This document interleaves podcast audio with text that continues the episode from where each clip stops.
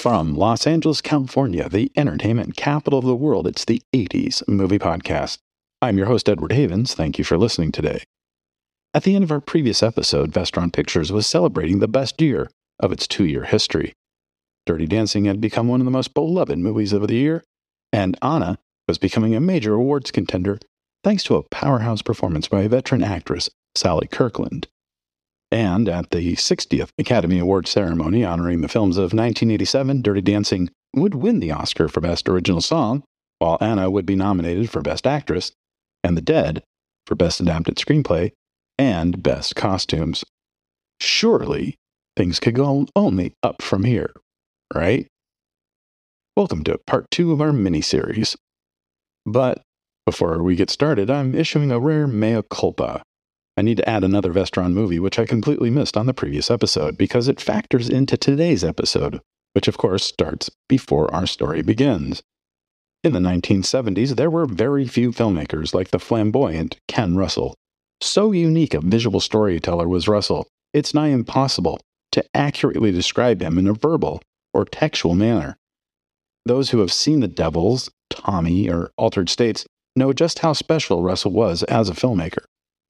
By the late 1980s, the hits had dried up, and Russell was in a different kind of artistic stage, wanting to make somewhat faithful adaptations of books by late 19th and early 20th century UK authors. Vestron was looking to work with some prestigious filmmakers to help build their cachet in the filmmaking community, and Russell saw the opportunity to hopefully find a new home with this new distributor, not unlike the one he had with Warner Brothers in the early 70s that brought forth several of his strongest movies. In June 1986, Russell began production on a gothic horror film entitled, appropriately enough, Gothic, which depicted a fictionalized version of a real life meeting between Mary Godwin, Percy Shelley, John William Polidori, and Claire Clairmont at the Villa Diodati in Geneva, hosted by Lord Byron, from which historians believe both Mary Shelley's Frankenstein and John William Polidori's The Vampire were inspired. And if you want to talk about a movie with a great cast, Gabriel Byrne plays Lord Byron, Julian Sands as Percy Shelley, Natasha Richardson in her first ever movie as Mary Shelley, Timothy Spall as John William Polidori, and Dexter Fletcher. Although the film was produced through MGM and distributed by that company in Europe, they would not release the film in America, fearing American audiences wouldn't get it. So Vestron would swoop in and acquire the American theatrical rights. Incidentally, the film did not do very well in American theaters. Opening at the Cinema One in Midtown Manhattan on April 10, 1987, the film would sell $45,000 worth of tickets in its first three days, one of the best grosses of any single screen theater in the city. But the film would only end up grossing about $916,000 after three months in theaters. But the movie would do quite well for Vestron on home video, enough so that Vestron would sign on to produce Russell's next three movies. The first of those will be coming up very soon. Vestron's 1988 release schedule began on January 22nd with the release of two films. The first was Michael Hoffman's Promised Land. In 1982, Hoffman's first film, Privileged, was the first film to be made through the Oxford Film Foundation and was notable for being the first screen appearances for Hugh Grant and Imogen Stubbs the first film scored by future Oscar winning composer Rachel Portman, and was shepherded into production by none other than John Schlesinger, the Oscar winning director of the 1969 Best Picture winner, Midnight Cowboy. Hoffman's second film, the Scottish comedy Restless Natives, was part of the 1980s Scottish New Wave film movement that also included Bill Forsyth's Gregory's Girl and Local Hero, and was the only film to be scored by the Scottish rock band Big Country.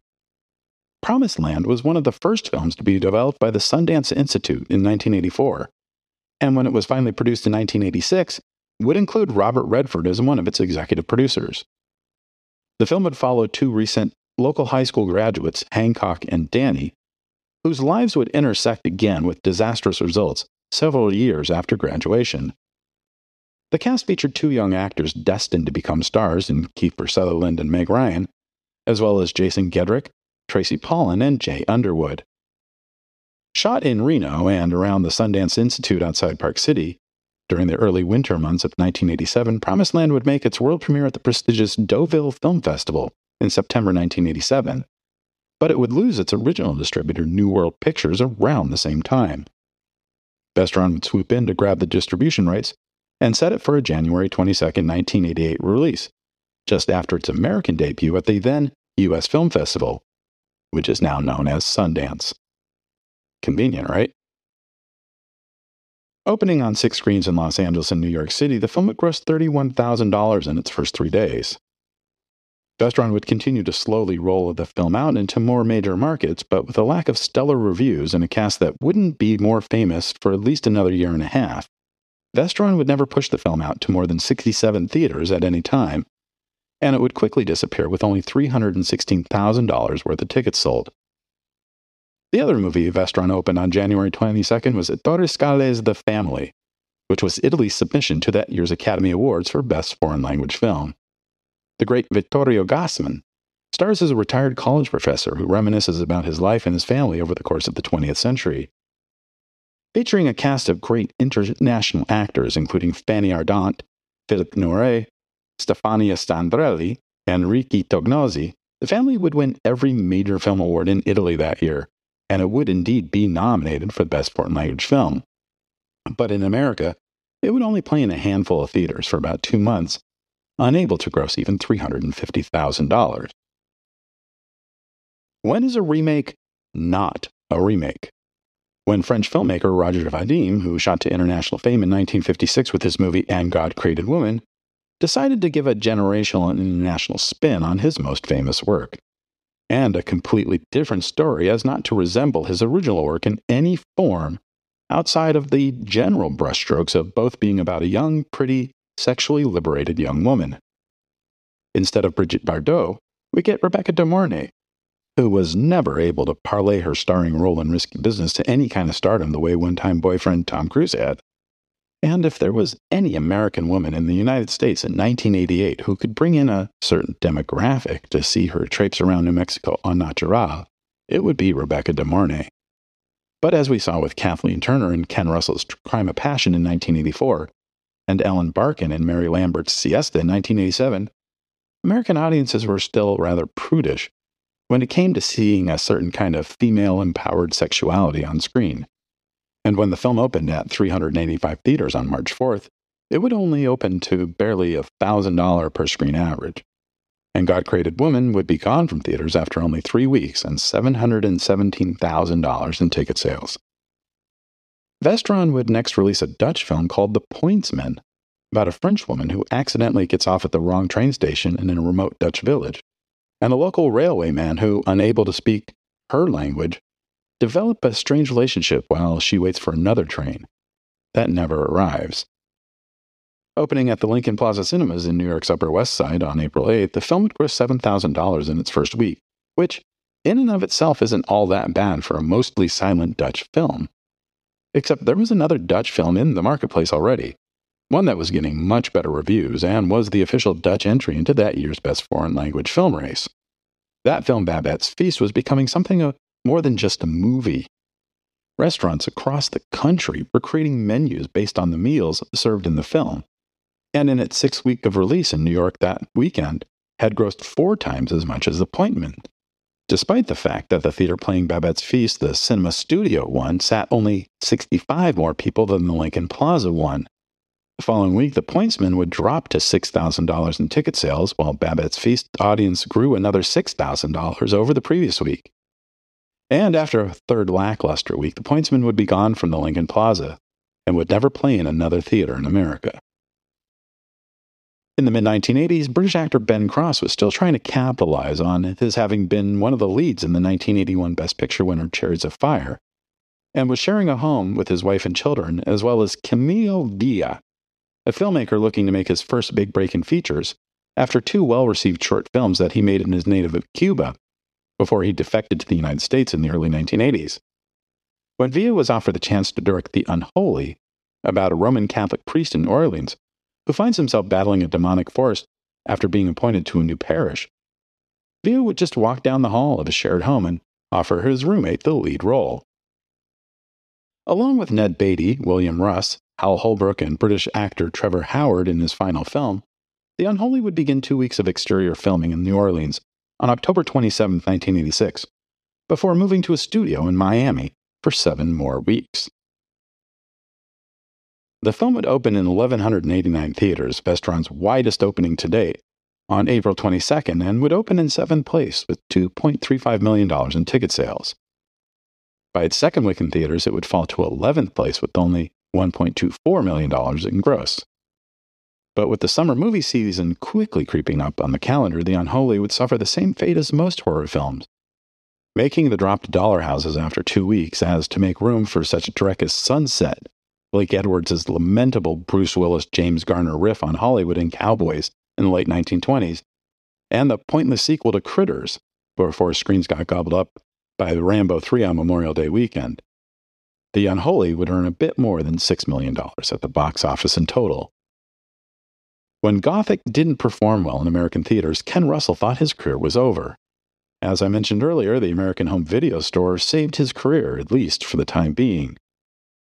The first film Russell would make for Vestron proper was Salome's Last Dance, based on an 1891 play by Oscar Wilde, which itself was based on a story from the New Testament.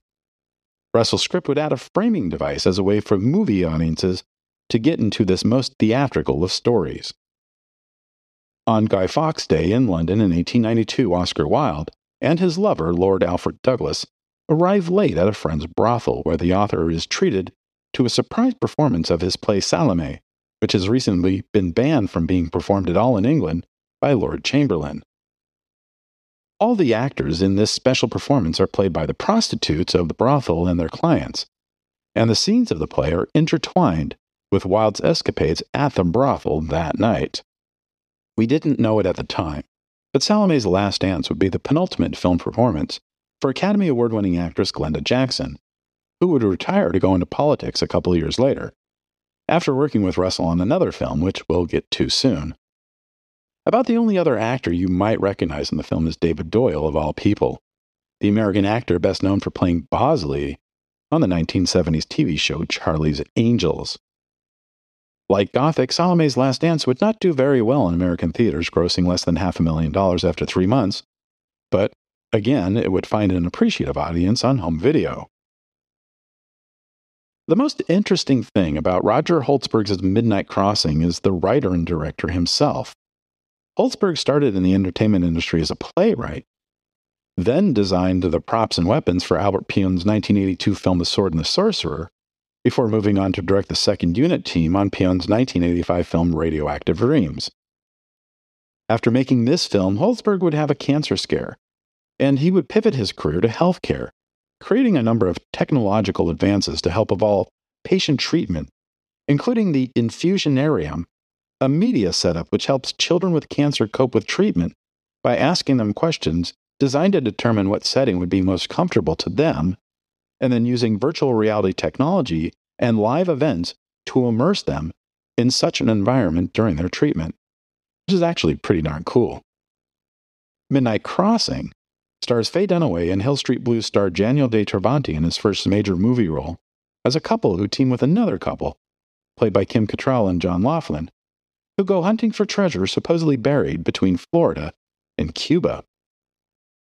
The film would open in 419 theaters on May 11, 1988, and gross a paltry $673,000 in its first three days, putting it 15th on the list of box office grosses for the week just $23,000 more than Three Men and a Baby, which was playing on 538 screens in its 25th week of release.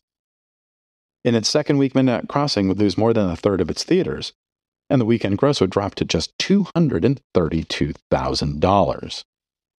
The third week would be even worse, dropping down to just 67 theaters and $43,000 in ticket sales. After a few weeks at a handful of dollar houses, Midnight Crossing would be history with just $1.3 million in the bank. Leonard Klady, then writing for the Los Angeles Times, would note in a January 1989 article about the 1988 box office that Midnight Crossing's box office to budget ratio of 0.26 was the 10th worst ratio for any major or mini major studio ahead of And God Created Woman's eighth worst ratio of 0.155, but behind other stinkers like Caddyshack 2. The forgotten erotic thriller Call Me sounds like a twist on the 1984 Alan Rudolph romantic comedy Choose Me. But instead of Genevieve Bujold, we get Patricia Charbonneau.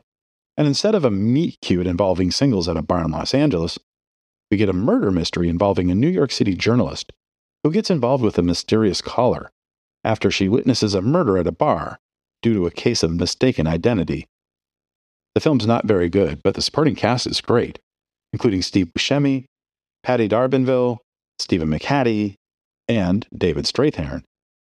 Opening on 24 screens in major markets on May 20th, Call Me would open to horrible reviews led by Siskel and Ebert's thumbs facing downward, and only $58,348 worth of tickets sold in its first three days.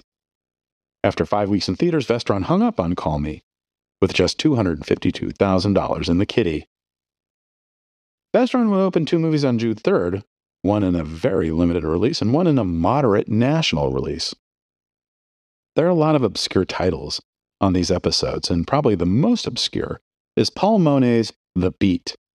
The film follows a young man named Billy Kane, played by William McNamara in his film debut, who moves into a rough neighborhood controlled by several gangs, who tries to help make his new area a better place by teaching them about poetry.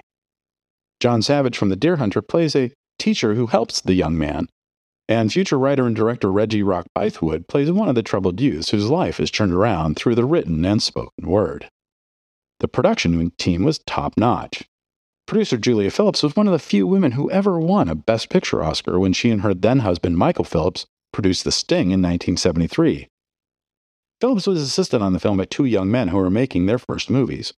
John Kilik would go on to produce or co produce every Spike Lee movie, from Do the Right Thing to Da 5 Bloods, except for Black Klansmen, while Nick Wechsler would produce Sex Lies and Videotape, Drugstore Cowboy, The Player, and Requiem for a Dream, amongst dozens of major films. And the movie's cinematographer, Tom DiCillo, would move into the director's chair in 1991 with Johnny Suede, which gave Brad Pitt his first lead role.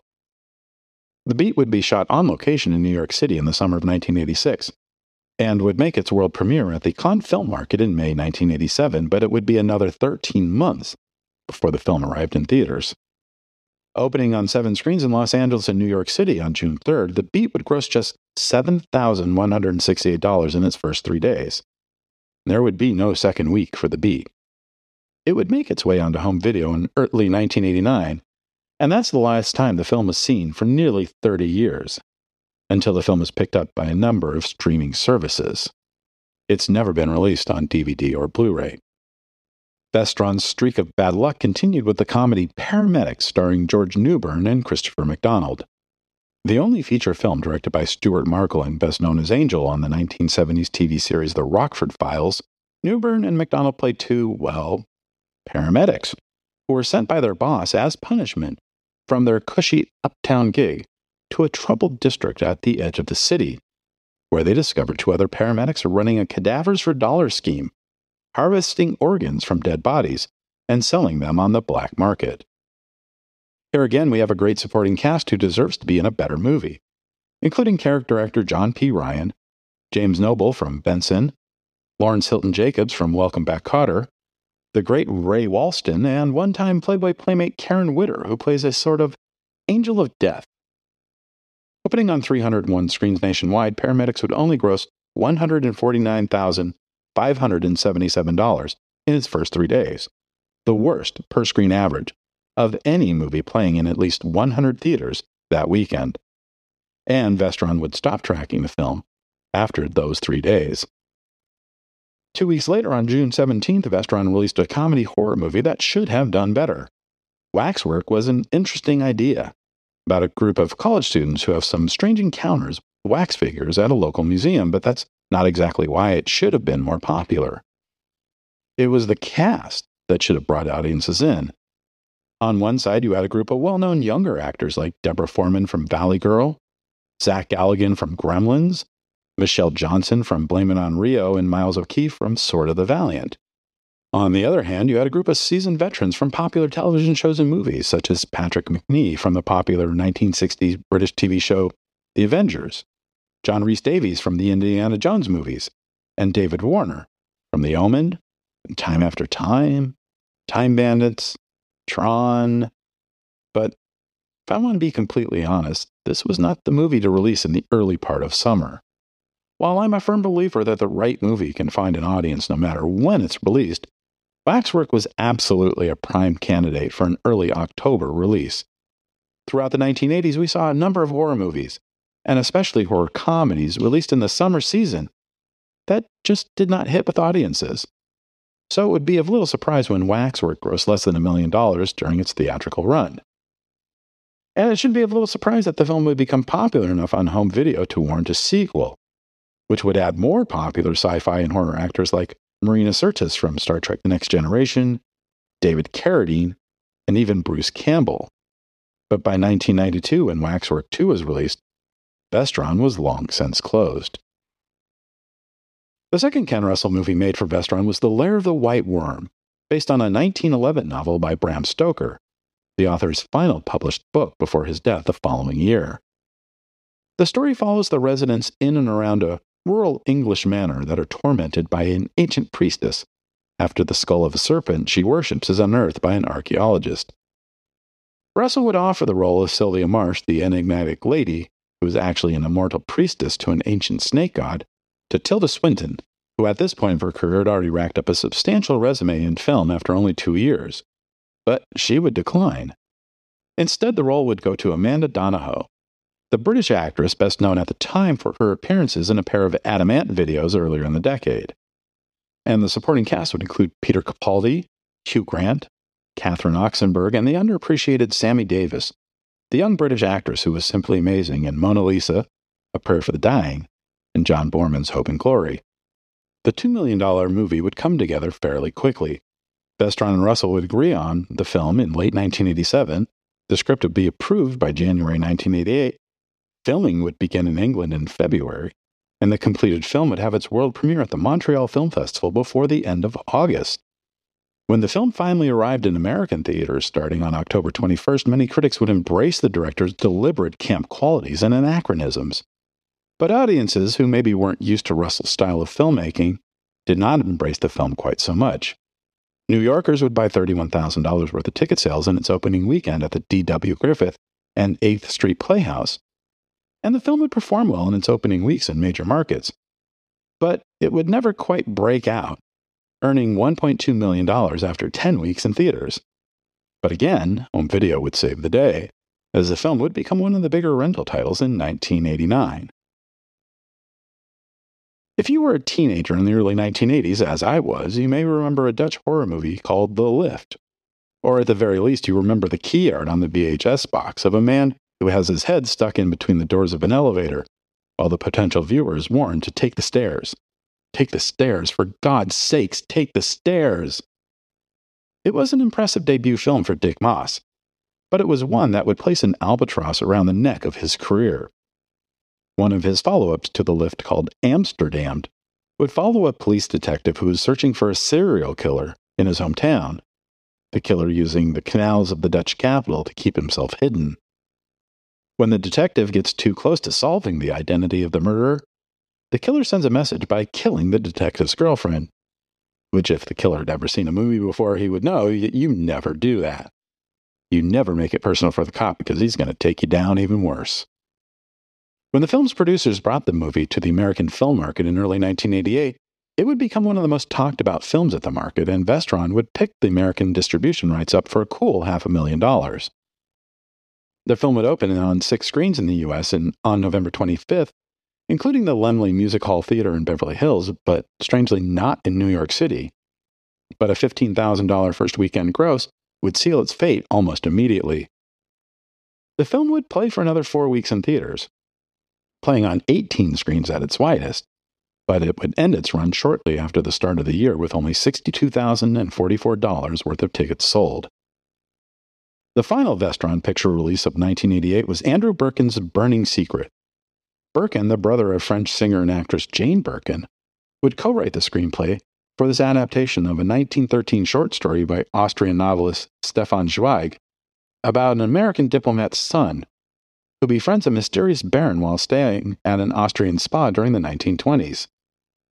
According to the director in a 2021 interview, making the movie was somewhat of a nightmare as his leading actors, Klaus Maria Brandauer and Faye Dunaway, did not like each other, and their lack of comfort with each other would bleed into their performances, which is fatal for a film about two people who are supposed to be passionately burning for each other. Opening on 16 screens in major markets on Thursday, December 22nd, Burning Secret would only gross $27,000 in its first four days the film would actually see a post Christmas bump, as it would lose a screen but see its gross jump to $40,000 in the second week. But after the first of the year, as it was obvious reviews were not going to save the film, and awards consideration was non existent, the film would close after three weeks with only $104,000 worth of tickets sold. By the end of 1988, Vestron was facing bankruptcy, the major distributors had learned the lesson independents like Vestron had taught them about selling more volumes of t- videotapes by lowering the price to make movies collectibles and have people curate their own video library. Top titles were harder to come by, and the studios were no longer giving up home video rights to movies they acquired from third party sources. Like many of the distributors we've spoken about before and undoubtedly will speak of again, Vestron had too much success with one movie too quickly and learned the wrong lessons about growth. If you look at the independent distribution world of 2023, you see companies like A24 that have learned that lesson. Stay lean and mean. Don't go too wide too quickly.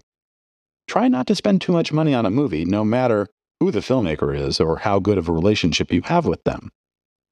A24 worked with Robert Eggers on The Witch and The Lighthouse, but when he wanted to spend 70 to 90 million dollars to make The Northman, A24 tapped out early, and Focus Features ended up losing millions on the film.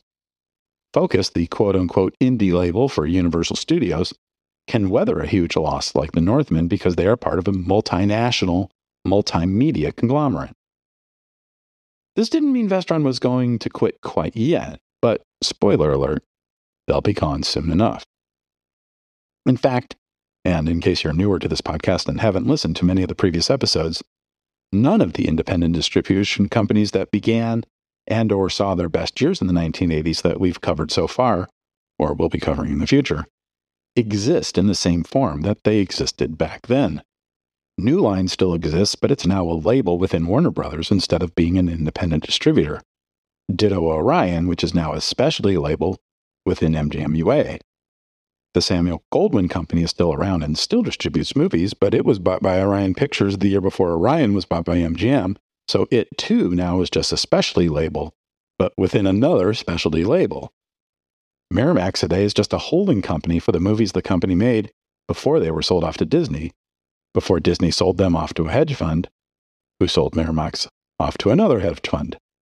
But Atlantic is gone, New World is gone, Cannon is gone, Hemdale is gone, Cinecom is gone, Island Films is gone, Alive Films is gone, Concorde is gone, MCEG is gone, Cinetel is gone, Crown International is gone, Lorimar is gone, New Century Vista is gone, Skouras Films is gone, Cineplex Odeon Films is gone. Not one of them survived. And the same can pretty much be said for the independent distributors created in the 1990s, save Lionsgate, but I'll leave that for another podcast to tackle.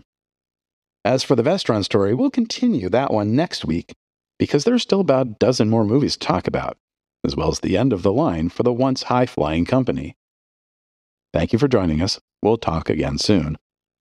Remember to visit this episode's page on our website, the80smoviepodcast.com, for extra materials about the movies that we've covered on this episode. The 80s Movie Podcast has been researched, written, narrated, and edited by Edward Havens for idiosyncratic entertainment. Thank you again. Good night.